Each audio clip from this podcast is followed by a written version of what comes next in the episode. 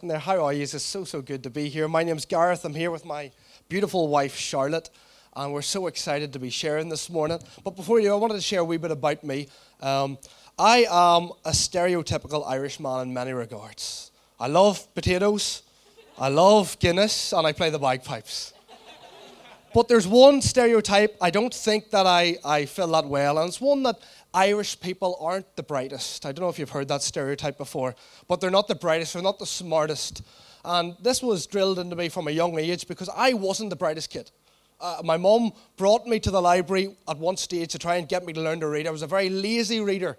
I, I liked people reading stories to me. I didn't like reading them myself. I was a, one of them guys who struggled in school, struggled to pay attention, struggled to pay attention in church as well, not just in school but in church.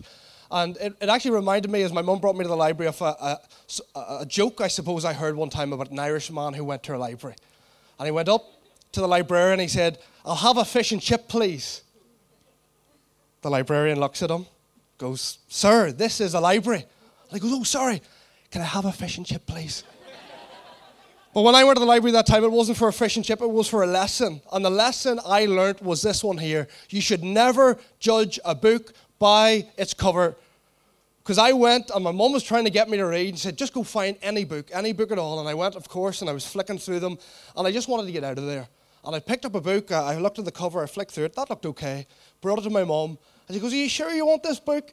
I said, "Yeah, I want that book." And you know how we children are, they can be very persistent and they can insist on things in a public place where you just want you want things to just get out of there. Don't make a mess, make a hassle. So she just scans the book through, and I went home only to find out the book was in Spanish. You should never judge a book by its cover. Turn to your neighbour and in your best Irish accent say, "You should never judge a book by its cover."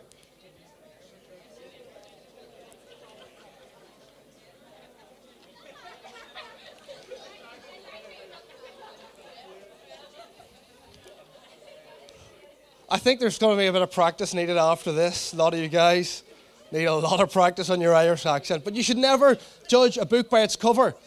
You know, growing up, I did this a lot with the Bible. I judged it by its cover. I, I went to church every week. I was in quite a religious home.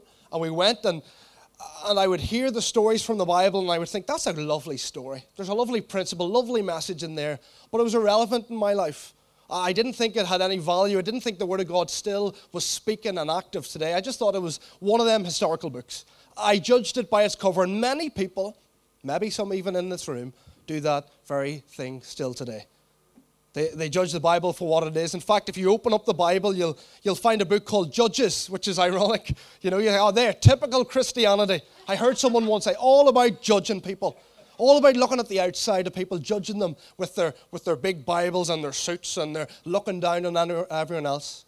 But the reality is, it's kind of ironic that the book of Judges doesn't sum up Christianity, but humanity. It's a book about the sinful state of you and me and the people of Israel throughout the ages and how they struggled with it. And it's, I suppose we have a negative connotation when we think of the word judges. We live in a society where everyone's like, don't judge me. You know, only God can judge, don't judge me. But in the book of Judges in the Bible, it's kind of funny because they're actually wanting God to bring judgment. They want a judge. Not a judge as you and I know it. When we think of a judge, we think of someone sitting in a courtroom, sentencing people, convicting people for their crimes. But in the Bible, we see a judge isn't that type of person. It's more of a political slash warrior leader, a bit like a, a, a tribal chieftain. Someone who doesn't sentence people but sets them free. And in the Bible, we see the, the story of Israel, many of you in this room will know it, where they were in slavery in Egypt for hundreds of years. God raised up a deliverer, Moses, who, who brought the people out, and they wandered in the wilderness for many years before Joshua, his assistant, stepped up, and he steered the people into the promised land, the land of Canaan, where they're able to settle after many successful battles against the surrounding nations around them. But the book of Judges opens up with the story of how Joshua died at the right old age of one hundred ten. But when he died, so did the principles and the, the pursuit of God in that nation.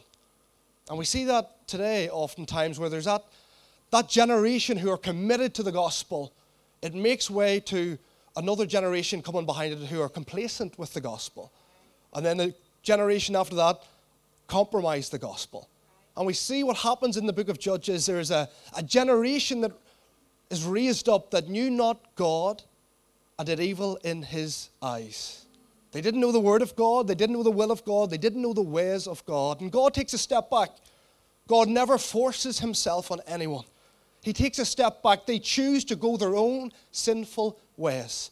And as God steps back, the nations around step in and step all over the people of Israel and start to oppress them and start to enslave them once again. And they're in a moment where they're like, we need a judge. Not someone who's going to damn us, but someone who will deliver us. We need a judge. We need judgment. We need God to send someone. And that's where we pick up our story this morning in the book of Judges. If you have a Bible, will you turn with me? Judges chapter three. We're going to read verses twelve to thirty. Verse twelve starts to sum up what has happened. Again, the Israelites did evil in the eyes of the Lord. And because they did this evil, the Lord gave Eglon, king of Moab, power over Israel, getting the Ammonites and Amalekites to join him. Eglon came and attacked Israel, and they took possession of the city of Palms. The Israelites were subject to Eglon, king of Moab, for eighteen years. Again, the Israelites cried out to the Lord, and he gave them a deliverer, Ehud, a left-handed man, the son of Gera the Benjaminite.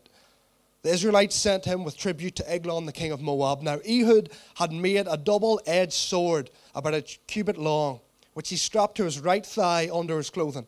He presented the tribute to Eglon, king of Moab, who was a very fat man. Everyone say, very fat man. He was a very fat man. After Ehud had presented the tribute, he sent on his, their way those who had carried it. But on reaching the stone images near Gilgal, he himself went back to Eglon and said, Your Majesty, I have a secret message for you. The king said to his attendants, Leave us. And they all left him. Ehud then approached him while he was sitting alone in the upper room of the palace and said, I have a message from God for you. As the king rose from his seat, Ehud reached with his left hand, drew the sword from his right thigh and plunged it into the king's belly. Even the handle sank in after the blade, and his bowels discharged. Ehud did not pull the sword out, and the fat closed in over it. Then Ehud went out to the porch. He shut the doors of the upper room behind him and locked them.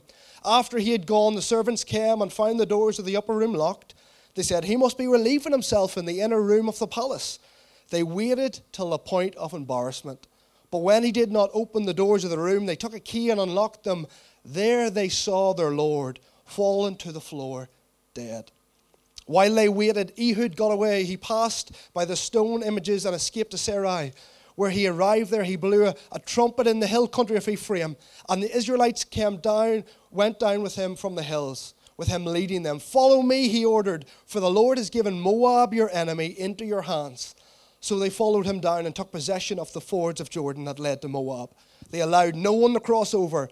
At that time, they struck down about ten thousand Moabites, all vigorous and strong. Not one escaped. That day, Moab was made subject to Israel, and the land had peace for eighty years. Let's pray just for a moment. Father, we thank you for your word. We thank you that it is alive and active, that it's not irrelevant, but it is speaking to each and every one of us today. We pray, would you give us open hearts, open eyes, open ears to, to feel, to hear, to see what it is you're speaking to us today. By the power of your Holy Spirit, for the glory and the honor of the name of Jesus, we pray. Amen. Amen. What a story. What a story. Can you imagine the situation where the Israelites are there and they're crying out, we need deliverance. They've been captive and slaves for eighteen years. eighteen years. They cry out to God, we need a judge. We need someone to deliver us. And in steps Ehud. I'm sure the people were going, ah, oh, anyone but Ehud. But you should not judge a book by its cover, because Ehud was God's man for the job. Why would you say, oh, Ehud? Well, the Bible gives us a small description that has a big implication on the task at hand. He was left-handed. Now, anyone who's left-handed in the room, would you raise your left hand?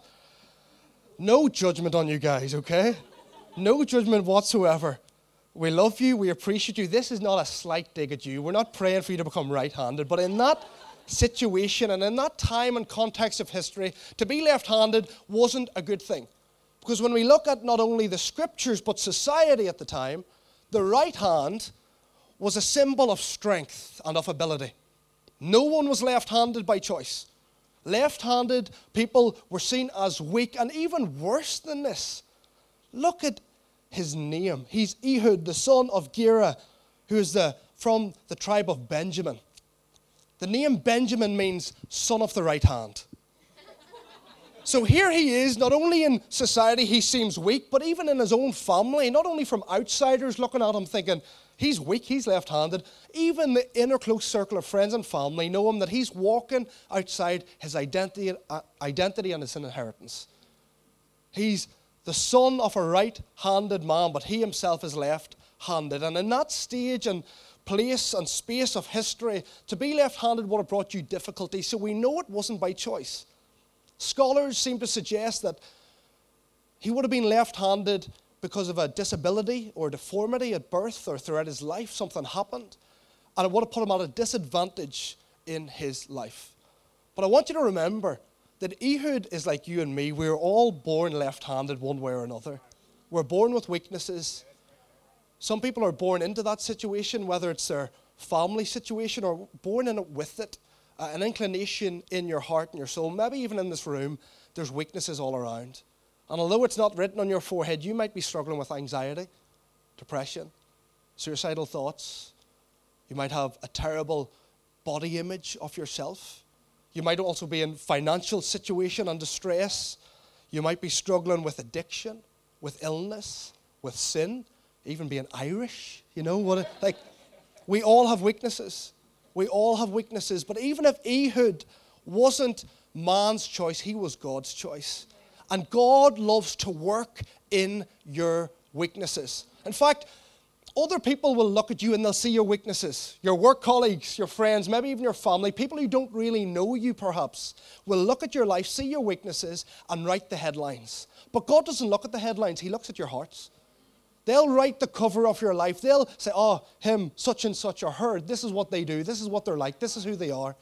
They will write it, but God doesn't do that. He knows your story. He's been there from day one, page one. He doesn't only know your story. He wants to rewrite your story. He wants to work in your weaknesses. In fact, there's a, an amazing man of God in the Bible. Many of you will have heard of him, the Apostle Paul, who was formerly Saul. And he did many amazing things for God. He's seen so many people come to faith. But not only making decisions for Jesus, but as disciples, he, he pastored so many churches. But he himself, although he was a great man of God, he struggled with weakness. And he prayed to God, he said, God, would you take this weakness away? And the Bible doesn't tell us exactly what it was, but he tells us how God responds. And we read it in, in Second Corinthians twelve, verses nine to eleven. This is how God responds. He says, each time God said to him, my grace is all you need. My power works best in weakness. So now I am glad to boast about my weaknesses so that the power of Christ can work through me. That's why I take pleasure in my weakness and its insults, hardships, persecutions, and troubles that I suffer for Christ. For when I am weak, then I am strong.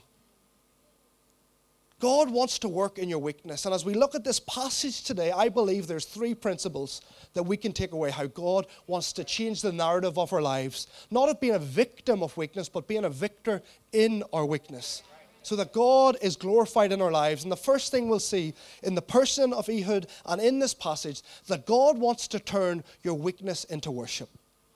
We looked at how Ehud's name, you know, his, his tribe, that the son of Benjamin, means the son of the right hand, but Ehud's name in the Hebrew has a beautiful meaning. It means, I shall praise. And there's a tension there, isn't there? Like he's born into this family tribe. The son of the right hand is a left-handed hand, or left-handed man, and he's saying, despite all of that, I shall praise. He has a choice to make because it's at your weakest point you can give God the highest praise. We see it throughout the scriptures. We we mentioned Paul a second ago when he was in prison with, with Silas in Acts chapter sixteen. At his lowest point. This is before Rome is ahead of him and he knows what's coming. He's sitting there and yet he sings praise. Think of Jesus in the garden. Do you not remember before he went and was crucified and tried before the people, he had the Last Supper with his disciples, and it says before he got up and went, they stood up and sung a hymn. In their weakest moments, you can give God the highest praise. And Ehud chooses that because he has a choice, just like you and me this morning. You can choose to focus on what you've got or what you're not. You can focus on what God has given you and placed in your life, or you can focus on what you're not, that you're not right-handed, that you're not this, you're not that, you're so far off it. Ehud chooses to worship God, not just with his lips, but with his life. Because he gets up and he starts to put a plan together of how he can see God exalted in the land again. How he can see people set free in the name of God. He starts to worship God. He embraces his weakness so that God will be exalted, not just merely with songs from his lips, but the life that he lives. You can choose today, this morning, to allow God to rewrite your story and turn your weakness into worship. The second thing we see is that God wants to turn your weakness into a weapon, or in Ehud's situation, a secret weapon, right? You, we've read in the story already what happened. Ehud decides, okay, I want to worship God in my weakness. And he starts to put a plan together. And God starts, when people are in a place where they want to see God bring worship from their lives, he'll use it as a weapon against the enemy, right? And what he does here is very, very genius. Like, he embraces his weakness, and he gets and makes this sword and straps it to his right leg. Tap your right leg and say right leg. Right leg, right leg, right? Not left leg, right leg. That's important. Why? Because in that culture at the time, if you were right-handed and you had a sword and you wanted to hide it, you'd strap it to your left leg. Touch your left leg and say left leg. Left leg, okay? It's just easier. If you're in a, in a battle situation, you, you pull it from your left leg. But Ehud was pulling it from his right leg. In fact, it reminds me at the time, me and Charlotte, we're from a lovely town back home in Northern Ireland called Enniskillen. And it has a castle, a beautiful castle on the water. And this castle was built in fourteen twenty-eight, believe it or not. A lot of buildings in Ireland, a lot of historic buildings, a lot of churches, a lot of castles. But one thing you'll notice, if you're into your history movies or if, if you're into any shows with castles and attacks, one thing about the Enniskillen Castle is if you go up the stairs, you know the wee windy stone staircases, you have that image in your mind, you're always running clockwise if you go up. And you're always running anti-clockwise as you go down. The reason for that is strategic. So if people are trying to force their way into the castle and to kill you, they will have to keep running with their right arm up against the wall. And it means that they can't, they can't attack. Nearly the, the wall becomes a shield for those coming down because they can hide behind it, but they're attacking with their right arm. This looks like a really Irish dance, nearly, you know. That's where it came from. It was all them stairs. That's how they learned it. But if you're trying to attack, you know, it, it you can't, the wall's blocking, but if you are defending, you can stab it. That's my best stab there, you know. And it's the same strategically. As he walked in, what they would have done, they would have patted everyone down on the left leg because everyone was right-handed at that stage. And if he, especially if he had a deformed right hand, they mightn't even have patted him down. They definitely wouldn't have looked at his right leg. See, his weakness becomes a weapon. Because he comes back to the king and says, I have a secret message for you from God. Just a wee side point. If anyone ever comes to you and says, I have a secret message for you from God, just run. Right? They're, they want to kill you. Okay? Of course, we're a church. We believe in God speaking through people. But any, let me clarify this. Any word from God will never contradict the word of God. Okay? Right? So he says, I've got a word for you. And the king goes, okay, there's a guy with a deformed hand or arm, and he's left-handed, so he can't be any threat to me. And the moment he goes, yeah, everyone leave us. All the servants go. And he brings them up to the upper chamber, which seems to be a place where the king would have used a bathroom at some stage. And then he locks, like he's there, and he's having a word. Again, another side point. Never lock yourself in a bathroom with an assassin, okay? That's just... Let's just get that out of the way. Don't do that. That's not a good idea. It only ends badly for you. So he's in this room with Ehud. He thinks he's no threat. He thinks he's no danger. And just when he says, I have a message for you, the king stands up and he stabs him with his sword. Uh, and it's very quite graphic what happens next because his bowels discharge and the sword, the man is so fat, it goes, the blade goes in and doesn't come back out. In fact, It's really interesting, the use of words here. We, we said very fat man. You know how the Bible describes him in Hebrew? Meaty. That meaty. Okay, third side point. Never call anyone meaty, right? If your wife comes in with a new dress on and says, "How am I looking, honey?" You go, "Meaty." That's not going to end well for you either, okay? It says meaty, and it's funny in the Hebrew. Why? Because that's never really referred to kings. Definitely not people. The only time you see that Hebrew word of meaty refers to an animal that's just about to be sacrificed. What's even more interesting is Eglon. If you look at his, the meaning of his name, it means calf. So, so here we have the, this image of Ehud, the left-handed man, bringing a sacrifice, bringing a tribute to King Eglon. But really what's happening is he's about to bring King Eglon as a sacrifice. God works in his weakness and uses his weakness as a weapon. Whatever you're struggling with this morning, whatever you're going through, God wants to use it to defeat the enemy. Don't get me wrong. I'm a farmer. A fattened calf, a bull that's ready for the slaughter is dangerous, but it's not when it's dead. When it's defeated and it's lying on the ground, it can do nothing to you. So whatever the devil is trying to use as a weapon against you, God wants to, to flip the script and use it as a, a, a weapon against the enemy, whatever you're going through. But I, I want to be really clear as well, is that God just doesn't want to use a weapon, use weakness as a weapon in your life, but in the lives of others. And that brings us to our third and final principle, is that God wants to turn your weakness into a way out for others. When Ehud slays the king, you don't see him running to the hills going, "It's all about me." His voice starts to change and say, "Here, we're going to set you free," right? It's not about me. He doesn't point to himself. There's a moment we see in the scripture where he kills the king, locks the doors, runs out, and there's an awkward moment where the servants smell something. They're giving each other that look going, "Oh, he's he's had a big dinner again," not realizing that he's dead, and time passes by. It, it's embarrassing. They get a key, and they find that their king is dead, but by that stage, Ehud has escaped. He's ran to the hills, and he blows a, a, a trumpet, calls all the Israelites out, and he says, "Look, God has given the Moabites into your hands." He didn't do it for him just. He didn't just allow God to use his weakness as, as worship and a weapon, but as a way out for others. It was through his example that others were able to experience freedom. And this morning, whatever you're going through, if it is anxiety, depression, God wants to use that in your life, not just to bring freedom to you, but to others. Because there's many people in this room, you've overcome addiction. You've overcome different sins in your life. You've overcome traumatic situations. God doesn't just want to set you free. He wants to set others free through you. And we know that his example is an encouragement, not just to fight, because you don't fight alone in this, but it, it is a fight. Like, it's it's not it's not easy in this. We're not blowing a horn, you know, and, and that's us. For, it's a fight. He calls the Israelites to fight, and he's going to fight alongside them. You know, when people in your life are struggling with them things, we just don't step back and say, "Okay, you do it yourself." We fight with them. But God fights for us. Verse twenty-eight, so, so good.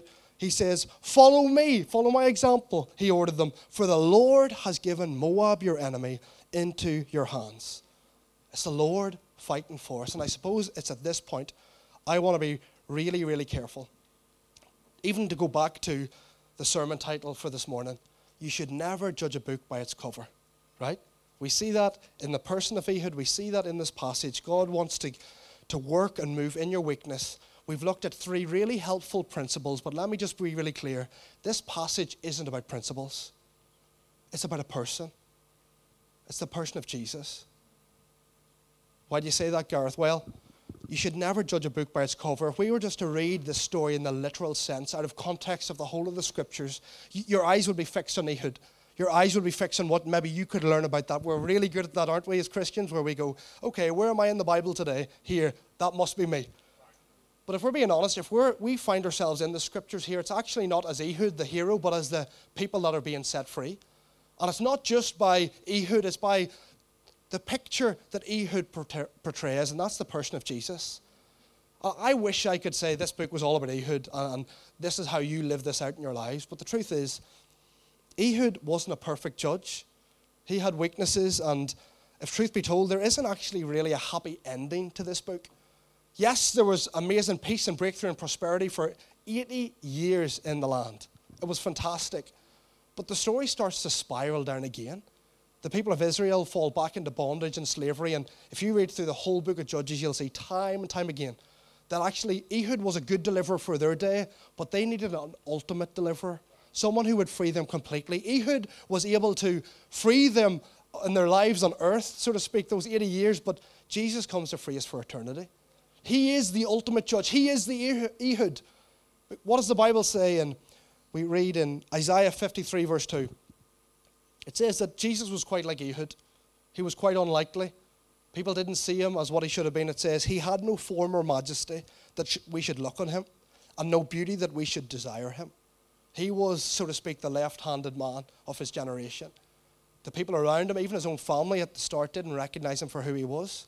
The religious leaders, the, the church, so to speak, of the day were, were going hard against him, saying he wasn't the Messiah. He was the unlikely hero, but it was through his weakness that he was able to offer up the ultimate expression of worship to the Father. It was in his weakness on the cross. That living sacrifice the Bible talks about, not just through his lips, not just saying praise the Father, and you know, he didn't just speak it, he lived it out. He didn't worship God just with his lips and the words he said, but the life that he gave on the cross. And it was through that worship that God was able to use his weakness as a weapon against the devil, against Satan. It was on the cross, and his weakest moment, Jesus brought the highest praise to the Father. And it was a weapon against the enemy, against Satan. It defeated him because Jesus was on the cross for your sin and for mine. He took the wrath of God. He took it all, and he set us free from the curse and the consequences of sin. The curse that holds us bondage in this life and the consequences that holds us bondage for all eternity, separated from God the Father. Jesus defeated it. His weakness came and was used as a weapon. But as a weapon not just for him to die and to be raised again from the dead, but as a way out for others. It's through his sacrifice that we know salvation, that we know forgiveness from God, we know freedom from our sin, and we know friendship with the one true God. This whole passage in the person of Ehud points to the person of Jesus Christ. You should not judge a book by its cover.